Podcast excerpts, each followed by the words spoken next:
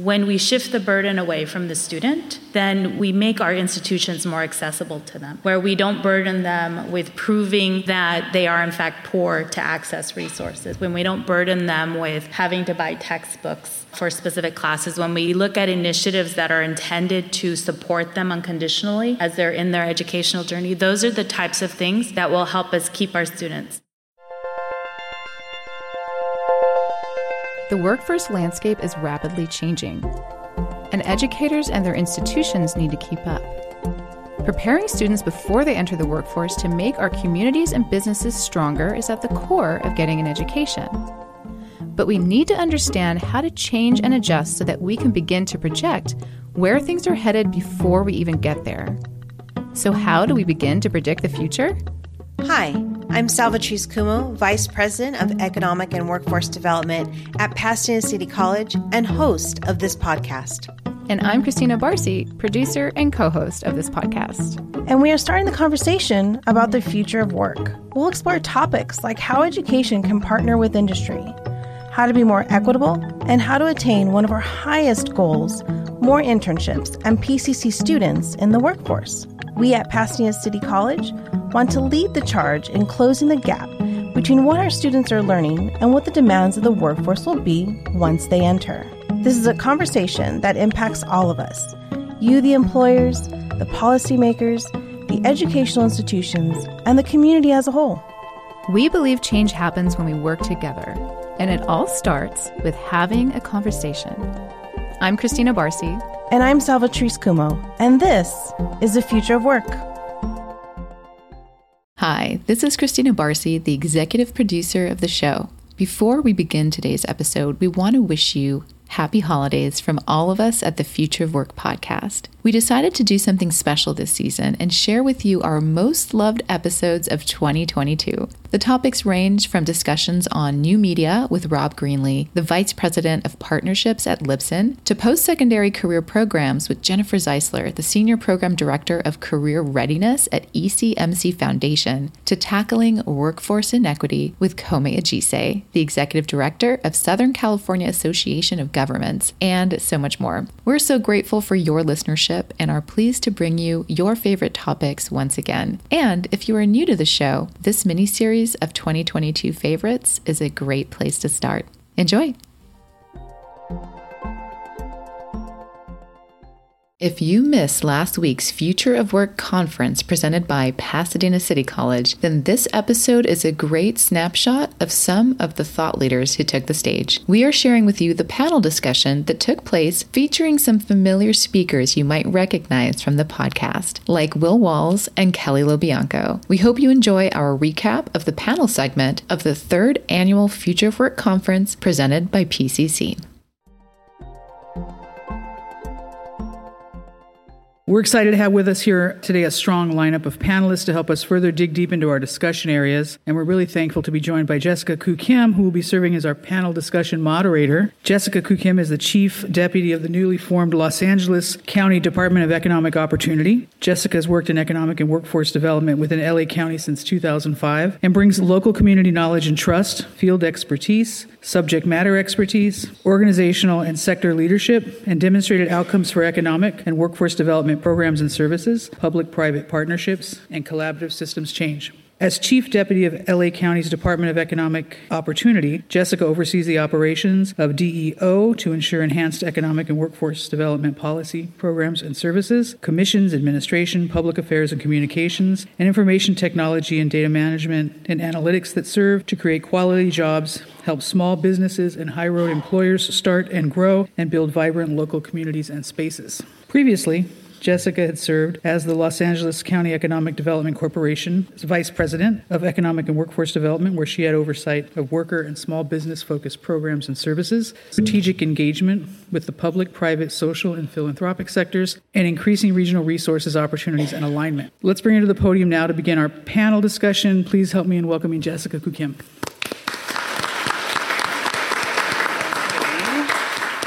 Thank you, Leslie. That's a whenever your bio's read, it always makes me tingle a little. But hopefully you all are having a wonderful morning. I'm really glad to be back to this Future of Work Forum. I was here for the inaugural one, and it's such a great opportunity for us to come together and discuss it. And my colleague, Doctor Sujin Jez, hopefully you enjoyed her presentation this morning as well. Let's begin with our panelists. So if you could please share your name, title, organization, and your reason for participating today. And I'll start here to my left. Hello, everyone. My name is Will Walls. I help small business owners and entrepreneurs get more through the language of sales. I am also an alumni. I started a twenty twenty non-traditional student at P C C in February of twenty twenty, right before the pandemic happened. I had no idea. Decided to go back to school, and then there was a pandemic. So it was quite an interesting thing. I started February eighteenth, graduated this past year, now at U C R, and on the panel, I'm the student representative to share my perspective. Thank you. And good morning, everyone. I'm Doctor Micah Young. I serve as the Dean of Health Sciences here at Pasadena City College. My reason for being on the panel is to represent both the academic community, but also representing the interests of students as they're looking toward those pathways and those true career pathways and alignment from education to industry and beyond. Hi, everyone. My name is Kelly LoBianco. I'm the director of the L A County Department of Economic Opportunity. I work closely with Jessica. We are one of the newest departments in the county bridging economic and workforce development. So I'm really excited to be here with you all today to talk about how we can bring together our public workforce and education systems for shared impact. Thank you. Good morning, everyone. Sandra Sanchez. I'm the Interim Vice Chancellor for the Workforce and Economic Development Division of the California Community Colleges Chancellor's Office. It's a really long title. So I'm excited to be here this morning. You know, part of the responsibility of the system office is to make sure that our colleges have the resources to meet our students where they're at and to support them along their career journeys. So I'm really excited to be here today to kind of share with you a little bit about what our system office is focused on and how we're moving this work forward. Thank you. My name is Martine Hernandez. I'm the Senior Program Associate with the L A County Department of Arts and Culture. So excited for all the county representation on the panel today. Big thank you to P C C for having me. I actually administrate the L A County Arts Internship Program on behalf of the department. It's alongside the Getty's Foundation. It's the largest paid arts internship program in the country. P C C is a very strong partner of ours and has worked closely with us to ensure that their students have access to the program. Over the past couple of years, we as a department have been embarking on a multi-year effort to build deeper relationships with the community. community colleges to facilitate more students from the community colleges participating in the program. And so I'm here to share a little bit about that today. Thank you. So, Will, let's begin with you, and congratulations for graduating and moving on to U C R, another great university nearby.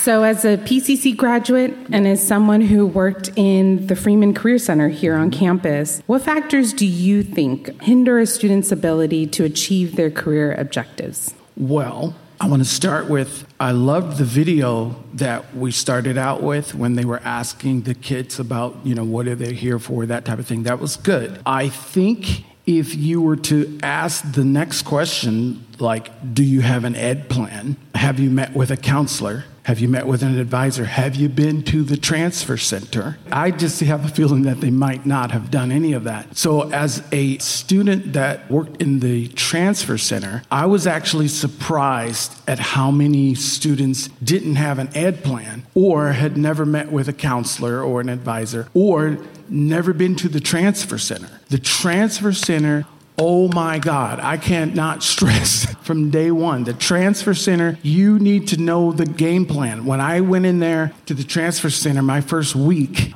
I had no clue. I'm a non-traditional student. I don't know what. I went in there and I said, look, I don't know what I don't know. They grabbed my transcripts. I did have my transcripts, and they start reading them like ones and zeros from the matrix, and they start telling me what to do. So it's going to land on goal setting. And when I say goal setting, what I mean is having a dream. When you show up here to P C C, I think that you need to know what your dream is. Because if you can have a dream, you can have a goal. And if you have a goal, an advisor can help you. A counselor can help you. So I kind of think that the customer, which is the student, I think P C C should be in the business of selling dreams, you know?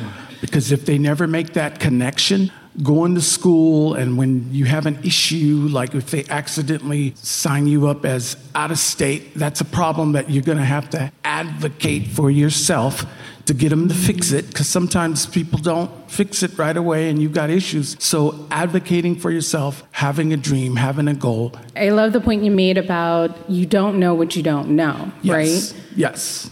That's so important. I said that so many times whenever I met with anybody. Look, I don't know what I don't know, but here I am. And whenever I would say that, they would come up with all this, oh, well, did you know you can do this? Oh, did you know you can do that? No, I don't know what I don't know. I tell people, I have a friend of mine whose daughter's nineteen years old. She just started at P C C, and I told her to go into the transfer center, say, Will Walls told me to come here, and he said, I can say, I don't know what I don't know. It works. People are going to help you. I like that, and I think the institutions, as we think through it, how do we empower our students to know it all, right? How are we delivering that capability yeah. for that yeah. student to know it, right? Yeah. They're not going to know. They're not experts. And one of the things, being in the Career Center, some of the students that come in, and you can tell, I mean, they're trying to get up the nerve to, you know, talk to adults and say, hey, this isn't right. You know, I watched this happen, you know, and so they don't know what they don't know. They're not experts, and, mm-hmm. you know, it's up to us to help them.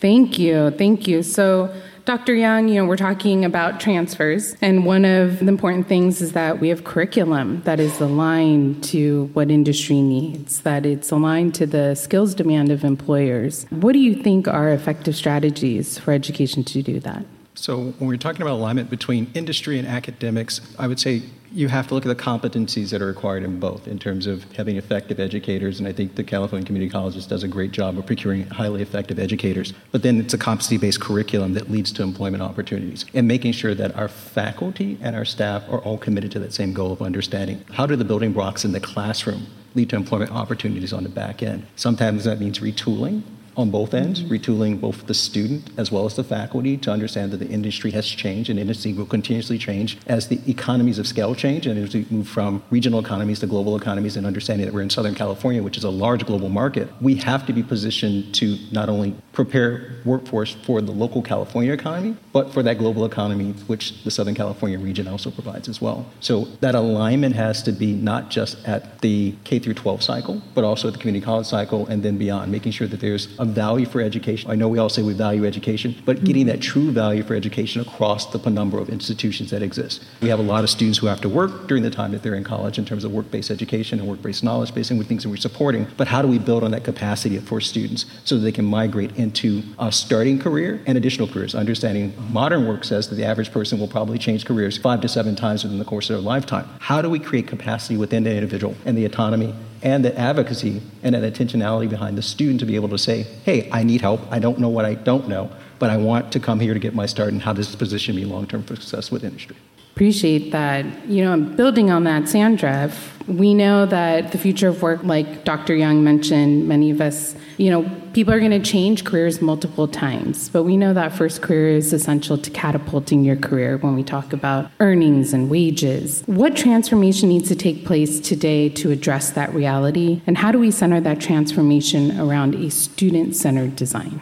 Thank you for that question. Well, I'm sure everyone here is familiar with the Vision for Success. And I think at the Chancellor's Office, we are doubling down our efforts on the Vision for Success. The Governor's roadmap very much aligns with our Vision for Success. He very much believes that the work that we have started needs to continue. And so part of this transformation is really putting an emphasis on how our colleges are creating empowered learners and creating unconditional belonging on our campuses. And I think one of the key things is is how do we facilitate career mobility for our students? How are colleges implementing these transformations to ensure that our students do have access to every possible opportunity or work-based learning experience that's going to help them land that first job that will then catapult them to greater opportunities? So in terms of the work that we've been doing is really helping the colleges to transform their institutions, to think about how they serve students and walk alongside them as they are coming to access resources and services. And if we know that an individual is going to have about seventeen jobs throughout their lifetime in five different industries,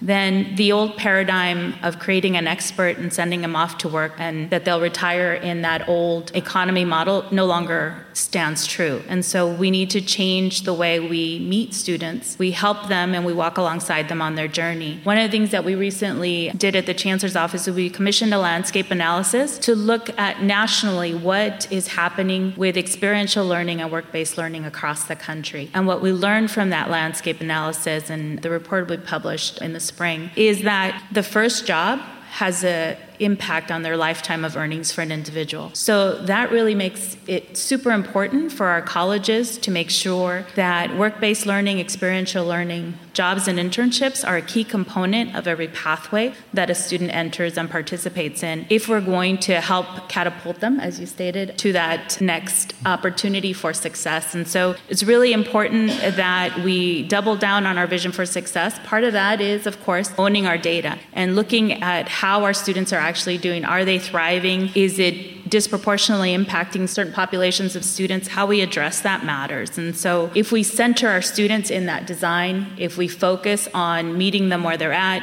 pairing high expectations with high support, we can hope to have better outcomes for our students. But I think integrating that conversation with our faculty and making sure that they understand that students will not have one job in their lifetime. How do we prepare them with those competencies, as was stated earlier, and the skills that they need to manage and thrive in multiple industries? Thank you. I appreciate that. I often joke with my husband. He was a teacher, and then he worked at an I T company, and then he went into occupational therapy, and then now he's in sales. And so it definitely moves around, right? You don't stay in one career path and one occupation, but we did pay for all that education. So that's the joke. So Martin, let me move this to you. So you are working with all of the community colleges to foster work-based learning, especially in the arts. Can you describe your experience fostering work-based learning in partnership with our community colleges?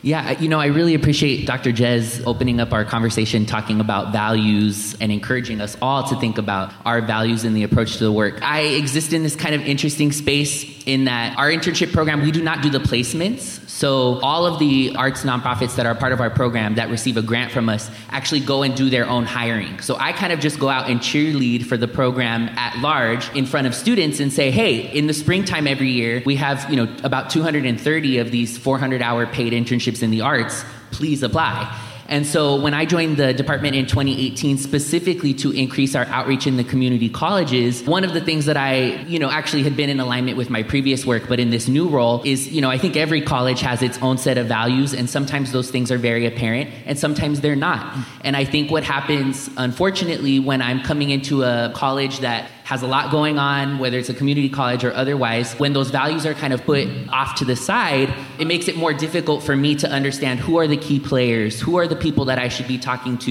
you know, who is best poised to do the warm handoff to their students or other faculty so that we can, you know, increase enrollment or, excuse me, participation in our community college students into the program. And so here at P C C, it was actually a music faculty that we had a connection with that introduced me to folks at the Freeman Center. And actually this music faculty had been advocating for our program for many years before our department had the infrastructure to support with that. And that was a really vital connection. And I, you know, then was able to be put in contact with, I think it was just Leslie who was on the team at that time a couple of years ago. But, you know, from there, we grew up really strong formal partnership where now I'm able to come onto the campus every year and speak about the program and share this opportunity with the students. And I don't have to restart the process of meeting folks all over again to figure out who's going to help me book the classroom to be able to come and speak and be in front of the students. And I will just say for our department, I know both because of my previous work, I worked in workforce development programs, both at the city youth source centers, W I O A programs before I came to the county. So I kind of know how the ball moves. And I know that sometimes for the career folks, the goal is get the students the jobs. I know that sometimes for the teaching faculty and the professors, it's get the students into the classroom and passing the class. And if you're not careful and if the values are not in alignment, then those things can actually be opposed to each other. And one of the things that we're seeing a lot in our program in the era of COVID is that if you make a student choose between their internship or their schooling, they're going to choose their schooling over their internship nine times out of ten. And so I work really hard to make sure that students are aware that this program is very flexible. We actually do not require students to major in the arts to participate in this program. We know there's a lot of arts-specific misconceptions and anxieties for students that may want to participate in this program but feel like they can't or what have you. And so it's really, really helpful helpful when, again, those values are present enough that we can have that conversation at the outset. We have, you know, again, two hundred twenty-eight of these opportunities every single year, as far north as Palmdale, Lancaster, south to Long Beach, west to Santa Monica, and east to Pomona. And so we just want your students to be able to participate. So when the staff are all on the same page, both in the career center as well as in the classroom, that can be a wonderful starting place for us. And when we're not there, it obviously takes, you know, a lot more work and navigation. I really appreciate your point about the values alignment and having those conversations. I think that's a key to get people to row in the same direction. Kelly, so our newly formed department has a mission to help unlock L A County's economic potential by connecting workers to quality jobs, streamlining resources to businesses, and building vibrant, diverse communities. What does that look like in practicality, and how do you tie into the work of the region's community colleges?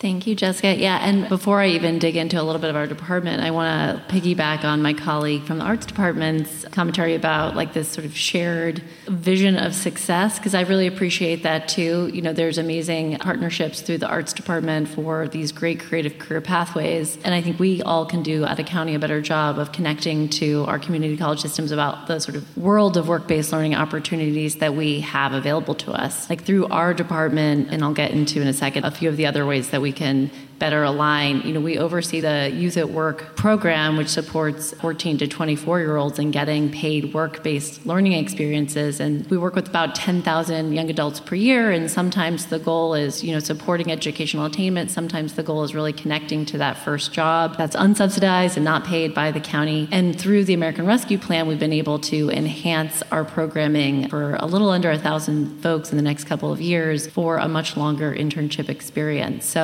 there's a lot of opportunities opportunities to connect to the arts, to connect to a variety of sectors, and even connect to county jobs. You know, we're a huge workforce ourselves, one hundred ten thousand employees and counting, I think, in almost every occupation you can think of. And so a lot of what we're trying to do with our work-based learning experiences through our public workforce system is also create a pathway to county jobs, which are really great with good benefits and offer lifelong pathways for folks. But to take a step back, our department is brand new. I've talked to some of you, I see some friendly faces in the room about, you know, what we're trying to do here. We launched July first and are so lucky to have Jessica have joined our team recently as well. We're bridging economic and workforce development for the first time for the county under one roof.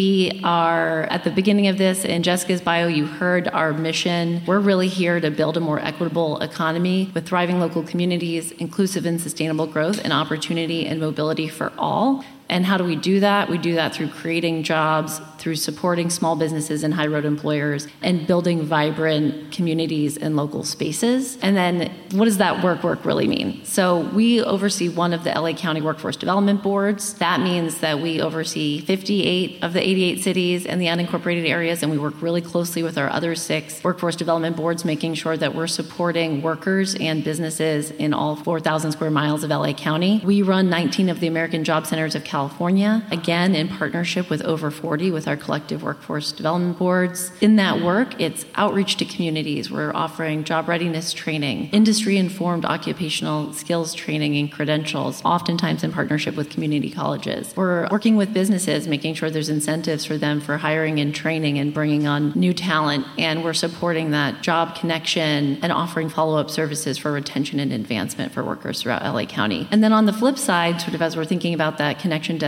economic development, we offer a lot of support for businesses directly outside of hiring and training, but also that. So we run the Office of Small Business, and this is really a concierge for small businesses and entrepreneurs to get education, technical assistance, capital access, networking opportunities. We support the connection to our preference programs and certifications so that small businesses and community-based organizations can access the six billion dollars of county purchasing power every single year. And we're also doing things like like bringing together industry clusters, you know, making sure that we're thinking about our high growth industries here in L A County. We're supporting business attraction, business improvement, and really literally looking at county space as opportunities for economic development in areas that we can build more affordable housing and commercial opportunity.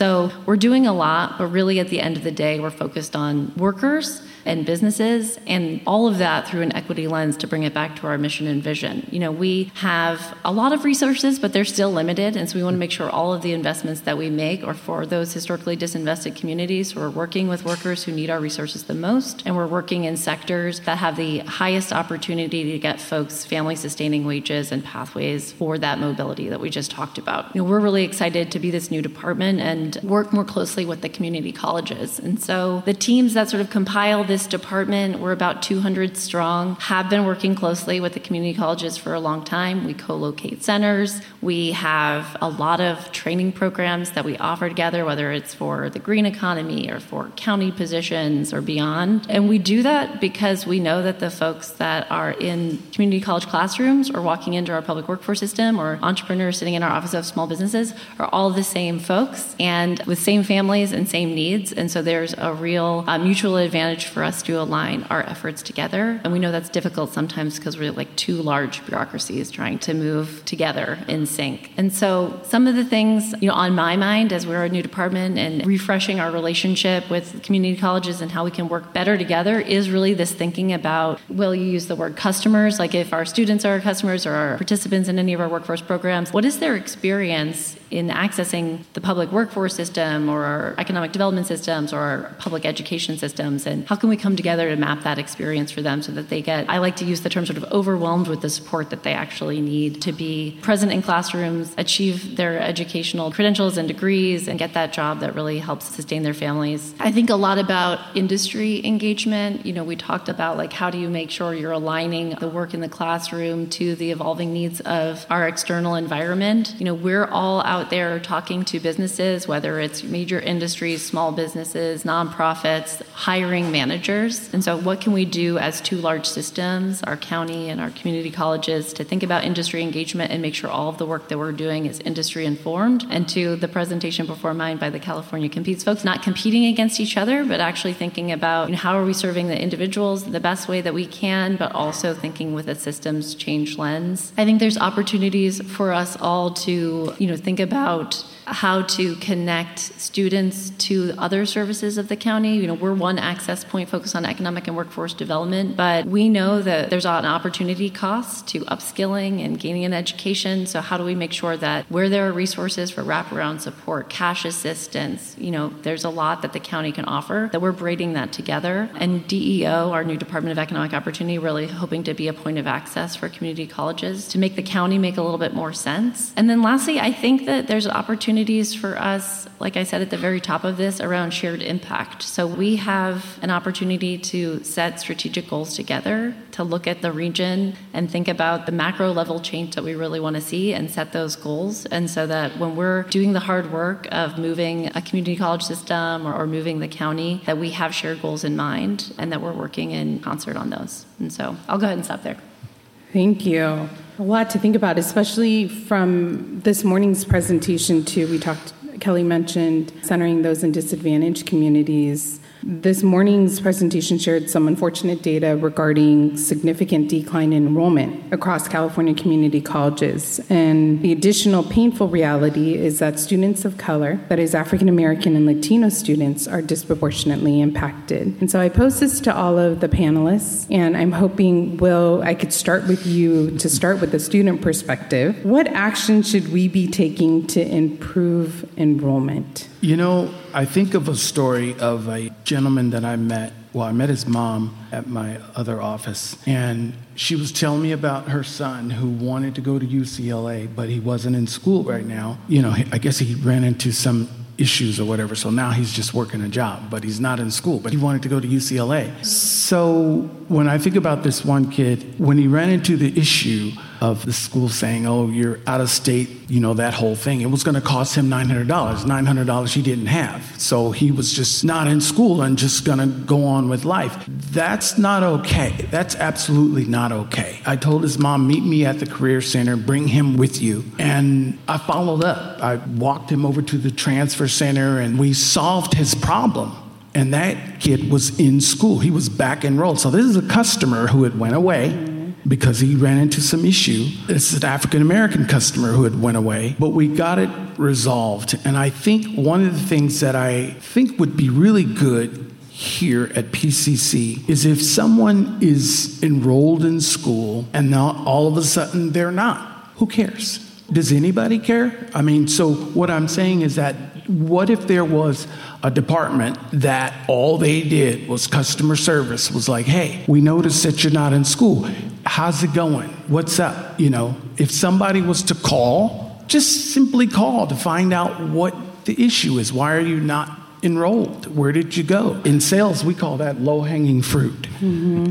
That's a customer that will become a customer again just because somebody called. So I don't know if P C C has a customer service department. I don't know. I have no idea. But if they did, I think it would make an impact if there was someone that followed up. You know, and really what's interesting is that you don't have to be in customer service to follow up. If someone came to your department and asked for help for something or whatever, what would be the problem with somebody just following up to find out, did that student get what they needed? Did you get help? Was it resolved? I don't think that happens anywhere in any department. I don't think it does. But I'm saying it would have an impact towards bringing those, I'm going to call them customers, I'm calling students customers, bringing those customers back, just simple follow-up. I don't think it would even, what would be the cost to that, you know? A simple, hey, where are you? What happened? What's going on? How can we help?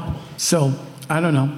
I like it. I think that's a great idea. And there's a report that was commissioned by our region's community colleges here called Community Colleges at a Crossroads. And in that, one of the best practices that was pointed out was to take a look at these data points. Like when a student doesn't purchase a book, can someone follow up with them? Because by a certain week, that means they're going to drop it or something's not going right. Could we use that data to then follow up with the student? And colleges that have implemented that have seen better student retention. And so there are opportunities like that. And so I appreciate what you're saying. And thank you for sharing that. Panelists, anyone else?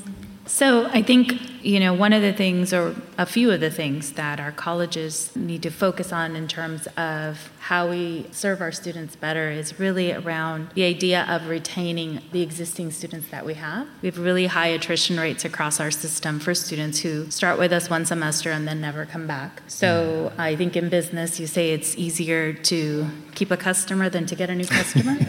So part of that, I believe, is how do we become institutions that create environments where students feel like they belong unconditionally? And so what are the institutional barriers that we have created for our students to protect our institutions that are not welcoming to our students? And so I think that to your point of customer service, when we shift the burden away from the student, then we make our institutions more accessible to them, where we don't burden them with proving that they are in fact poor to access resources, when we don't burden them with having to buy textbooks for specific classes, when we look at initiatives that are intended to support them unconditionally as they're in their educational journey. Those are the types of things that will help us keep our students. We know that there is is an overall demographic decline in babies. Nobody had babies twenty years ago, and it doesn't look like for the next ten or twenty years there will be babies that are coming of age to enroll into our institutions. So it becomes even more important that we really think about how we are welcoming to students of all walks of life. And so adult learners, for example, how do we facilitate them accessing resources? What are the barriers that we've created to keep them from accessing resources? And so those are some of the things that I know at the system office we're focused on. I know I, I hear a lot about, like, we have to do paper applications for adult learners, and then C C C Apply is terrible, and all the things, right? And so those are some of the initiatives that we are working on at the system office to make sure that that is not the reason why our students can't access our institutions, but also access the resources. And I think that rather than having a customer service department, we should be focused on everyone being a customer, right? So we lose students, the new graduates will come and fill. That's not going to happen anymore. There is a complete demographic decline on the number of students that are going into the K twelve system. So we can't expect to replace them from that. So we need to make sure that our systems welcome students wherever they come to us, especially adult learners, and especially focus on the retention of the students we already have, because that's what's going to make us, one, sustain our enrollments, but also help us achieve greater success for the communities that we serve. I'd like to add, we also have to make a value proposition to our students. What is the value added to going to a California community college? I think oftentimes that's overlooked in terms of the value proposition on the front end as well as on the back end. Because if you save a student indebtedness they're able to take a job at a lower reimbursement level. You don't have as much turnover in employment where folks are job hopping to find the highest salary, because now they can take a job and stay in that job and grow with that job because they're financially stable. Also, when we're talking about disproportionately impacted communities, we have to look at what are our approaches to making sure that when we talk about disproportionately impacted communities, we also have to look at what are the barriers that they face outside of the educational arena. Mm-hmm. Right? So most of our educational institutions are built for middle income, upper middle income individuals, nine to five schedule, traditional college schedules. Most of those students may be working. We have to look holistically at our student populations. Are our classes available when they need classes? Are we intentionally making the value proposition of higher education to the students? What are we doing to make sure that this, the classes are accessible and have pathways that lead to not only life-sustaining wages, then family-sustaining wages? Because if we want to retain that population and want them to reinvest in our system in terms of sending future generations of students into our system, whether it's California Community Colleges or any other public institutions, I think that's important. The last thing I'll say is that we have to make the value proposition because we have competition for those very populations that we historically have always been there, that we somewhat and sometimes historically have ignored. Now they have options. And if those options are making the value proposition to those students, but not showing them the price tag, but the value proposition is being there, those students will make the best decision that's in front of them. So we have to look at holistically at our students in terms of retaining, yes, reaching out, following up, the cold calls, et cetera, but we also have to make that general value proposition to why the California Community College is the best bang for your buck, regardless of your background. And then we have to understand who our students are, right? When I ask people, who is a California Community College student? And I tell people, it's everybody. It's those students that are at the U Cs who need an extra class. It's the students at the Cal States who are taking classes because their system is just as impacted as ours, but ours is more accessible than theirs. I would always say that we should do a study on the number of degrees we actually save from the Cal State system. We really should, because they're taking classes with us because they can't get them at their home institutions. So we're adding to the baccalaureate level education for preparation for students along the continuum, which also leads them to transfer to graduate schools and post and go beyond. So we really need to look at our customers and make that value proposition to all the communities that we serve, that the California Community Colleges are uniquely equipped to serve all students without barriers.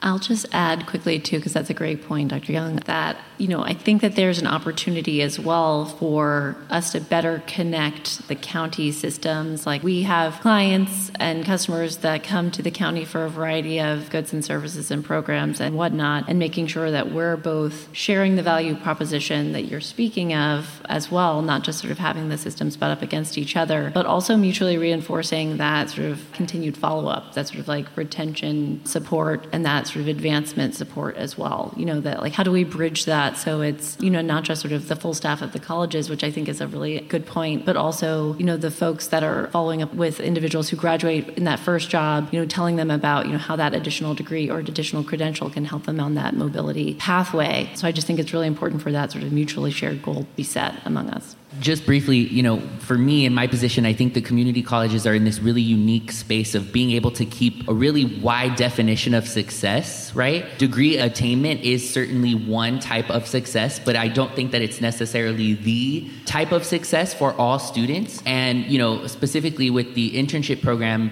you know, as I mentioned earlier, like, we don't require students to be majoring in the arts to participate. That was actually a change implemented many years ago out of many students at the colleges saying, I would love to participate in this program. I literally can't major in the arts because my parents won't allow me to, or they won't financially support me in majoring in the arts. So it's a passion of mine. I'm taking classes where I can in the arts, but I'm majoring in computer science because that's what I need to do to pay the bills, or that's what my family, or generationally I'm being told is what I need to do in order to make, you know, the next jump in my career. So, you know, what is it to say to a student, like, come take art classes just for the sake of taking art classes if you're able to, right? Like, what is it to say that you're going to school for the sake of learning what it is that you want to do? I think I'm guilty of this as well in that, you know, we have this very, it's an expansive definition of the arts, but it's an arts program, right? That's really what we're here to kind of connect folks into. But even within that, there's a huge variety of experiences. I think about how arts faculty on community college campuses are huge undertapped resources in, like,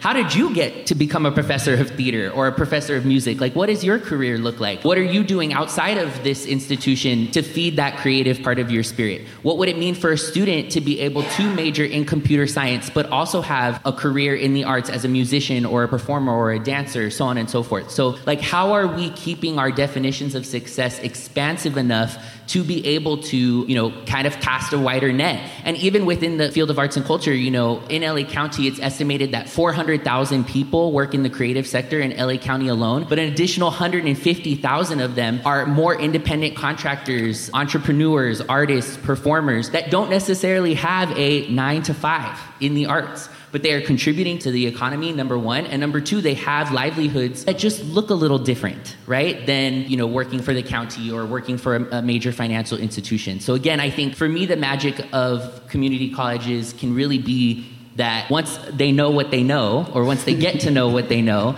isn't it an opportunity for them to kind of build something that looks a little bit different than just, I'm going for my A A or my bachelor's or my master's? And how can the community college institution support them in that? I think is really exciting and a unique position.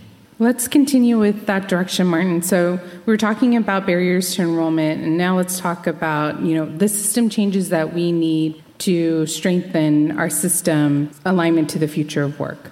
What are some of the system changes that we need that you all would recommend? So, you know, my program looks completely different than it did before the pandemic. My job description, everything that I'm doing on the day-to-day has completely changed. I cannot overstate that enough. I think the county gets a rep of, like, you know, being a little bit slow to move sometimes. And certainly there are, you know, bureaucratic levers sometimes that need to get, you know, pushed and pulled in order to make things happen. But what I can say as a county employee in the heat of the pandemic, for specifically our department, we were running around like chickens with our heads cut off to meet this moment and to be able to actually move forward some things that we had wanted to do for a really long time that were not possible in the pre-COVID world. I'm just gonna give a really specific example for remote work within our internship program. So before the pandemic, our internship program was summer only. Interns would start in June and in August. They would work forty hours a week full time. We did let them drop down to thirty occasionally, and there was no allowance for remote work whatsoever. So the expectation was that the intern would be on site either at the nonprofit organization or in the home office, and we had no exceptions to that. The program that I administrate now is a nine-month program with internships starting in June that can go all the way till March of the following calendar year, and we allow for all different kinds of remote experiences. So some interns are working full fully remote. Some interns are not working remote at all. Some are doing a hybrid. So I think, you know, as maybe low-hanging obvious as it is, like, I don't know that we should be doing anything the same that we were before the pandemic. And when it comes to work, I have interns asking me, well, Martine, is this a hybrid position? Are these remote positions? Are these in-person positions? Language I was, like, not even thinking about three years ago, right? As many of us are. I imagine, you know, with instruction, it's similar, right? So I think leaning into those questions, even if we don't necessarily have the answers, we poll both our supervisors and our interns every single year about, especially since the pandemic, about how the structure of the program is working for them. And we ask both our supervisors and our interns in the post-pandemic world, you know, is the remote work working for you? Are you enjoying it? Do you feel like it's compromising the quality of your internship? And we're being told, no, actually the flexibility I appreciate. You know, I appreciate being able to talk to my supervisor and say, hey, my kid is sick at home. Can I, you know, just jump on my laptop and work here, right? So this is a moment for us to kind of stop, pause,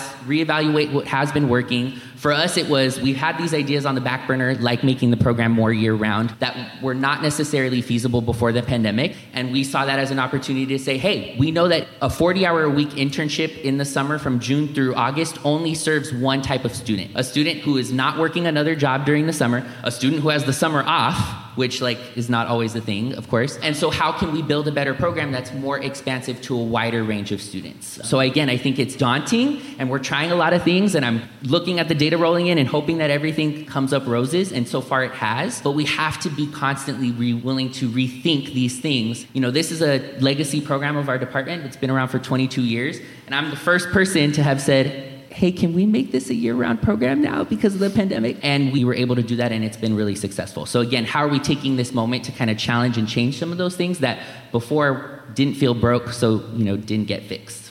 Sandra, you got to have some thoughts on this. I do. I think that during the pandemic, our system demonstrated that it can change. In a matter of weeks, the entire one hundred sixteen colleges went fully online. So in terms of what are the changes that we can make, I think that we have proven to ourselves that we are able to make changes. I think to support the idea of shifting our own workforce, though, we are making a lot of investments in professional development for our staff and our faculty to make sure that we can fully adapt to the new world of work. But also, you know, things like trying to figure out the funding formula for competency-based education. We changed regulations. Part of that is understanding how could we do it differently. If we focused on competencies, then we're no longer worried about how much time a student spends in a classroom. We're focused on the competencies that they are learning as they progress across their journey. But also then meeting them where they're at. If they have to work full-time, how they access our instructional programs from a competency perspective really gives them much more flexibility to ensure that they can complete a program on their time frame based on their whatever their life circumstance is. The other thing that we've recently done, well, I will say that in the last three years, we've updated or changed twenty-two new regulations for the system. And a lot of it is around what we learned through the pandemic, where we had old regulations that were really outdated and didn't support colleges in their ability to adapt. So recently, though, we also passed the work experience regulations, and it used to be called cooperative work experience. It was heavily focused on burdening the student with finding a job and then, you know, having to figure out how to manage that system. So part of the update, one, is that that regulation was fifty years old. Didn't even get updated when economic and workforce development became the third primary mission of the colleges. It's continued to stay in its old form. So we updated the regulation to really shift the burden from the students to the institutions and to be more collaborative with employers in ensuring that our institutions are better able to partner, but also created the flexibility that allows our faculty to think about how they would embed experiential learning and work-based learning opportunities in their curriculum in a more intentional way. Also, one of the updates is making sure that when you create those opportunities, we are intentional in designing those to fit the pathway that a student has chosen. And how do we support that? What it's going to require is that our colleges and our system as a whole rethink how we support students in that endeavor, how we support, to your point earlier about, is it like you have to know the faculty member in the music department, or is there a career and job placement center that any employer can go to, or does it look different on your campus? Whatever it is, the intent of updating those regulations is to make sure that our colleges have the flexibility to do whatever it's going to take at a local level to ensure that they are able to meet students where they're at, but also to shift, right? Shift that burden from the student to the institution and to the partners that they're working with, because as was stated also earlier, students don't know what they don't know. And so since we know better, we should do better. Appreciate that. Bishop Desmond Tutu wisely advised that we eat an elephant one bite at a time. What is the big bite that the Los Angeles region should be taking together? I really appreciate the point you just made around shifting the burden from the student or our customer to the institutions, right? We can take on some of that burden and make it a little bit easier for folks to get what they need out of our collective institutions. And so I would say, I think the big bite we need to make is really setting some ambitious goals together about the kind of impact that we want to have on the region. You know, whether it's like we want to dramatically increase, you know, our graduation rates in that we take the opportunity cost, you know, away from students in joining and completing programs, or, you know, rapidly reducing the poverty rate. Like, I think that there's an opportunity for us as large systems to come together and speak our future into existence. And we have a lot of the sort of like power and resources and minds with us to be able to do that. I'm going to jump in here, and I'm going to say that I think that the success story needs to be elaborated on. I'm here because my mentor in February of twenty twenty, I was on the phone, and I remember this person was unemployed, not in school, not doing stuff in the past. But this person, I remember this person saying, P C C changed my life, bro. And I watched it happen. I literally watched this person's life become way better. And today, today, this person is a professor here at P C C. I watched that happen. And that had a whole lot to do with what made me want to enroll, because P C C changed somebody's life. And I was like, I want P C C to change my life. So, you know, there has to be more success stories told as to what it did for this person, what it did for that person. We have a lot of the data, and it's good. It's important. We should have the data to find out where we are. But what about those success stories as to, in terms of how it helped this person? You know, from a customer's perspective, you know, you got to tell the success stories. So I think there should be more success stories told. I would just add, I mean, it's been mentioned several times, but, you know, for me, breaking down silos, I have a picture of like two people on the opposite sides of a wall, like knocking it down. And I actually think that breaking down silos is like swapping sides, or like, you know, stepping into each other's shoes to really understand this person that you're trying to build a partnership with. Like, what is their day-to-day look like? And how can I use that information to inform the ways that I am, you know, stepping into this partnership? I think that I would like to say that, you know, because of my experience working directly with students and on the community college campuses before my role, when I approach, before my current role, when I approach a community college in my current role, I'm like, I will bring my own flyers. I will make the Q R code. I will, you know, uh, pick the date and time. Time, you just get me the room, because I understand that for faculty on a community college campus, finding the room, making the reservation, who's printing the flyers, who has the printer ink, all of those things are additional barriers. So if I can alleviate any of those pieces, it is helpful to the partnership that I know that ahead of time.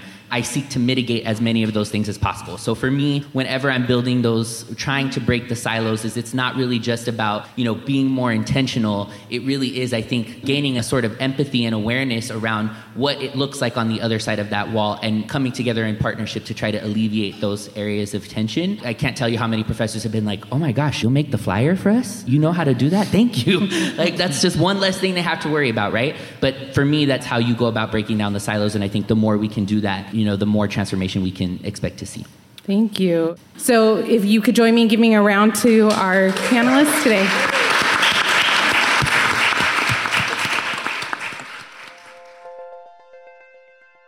Thank you for listening to the Future of Work podcast.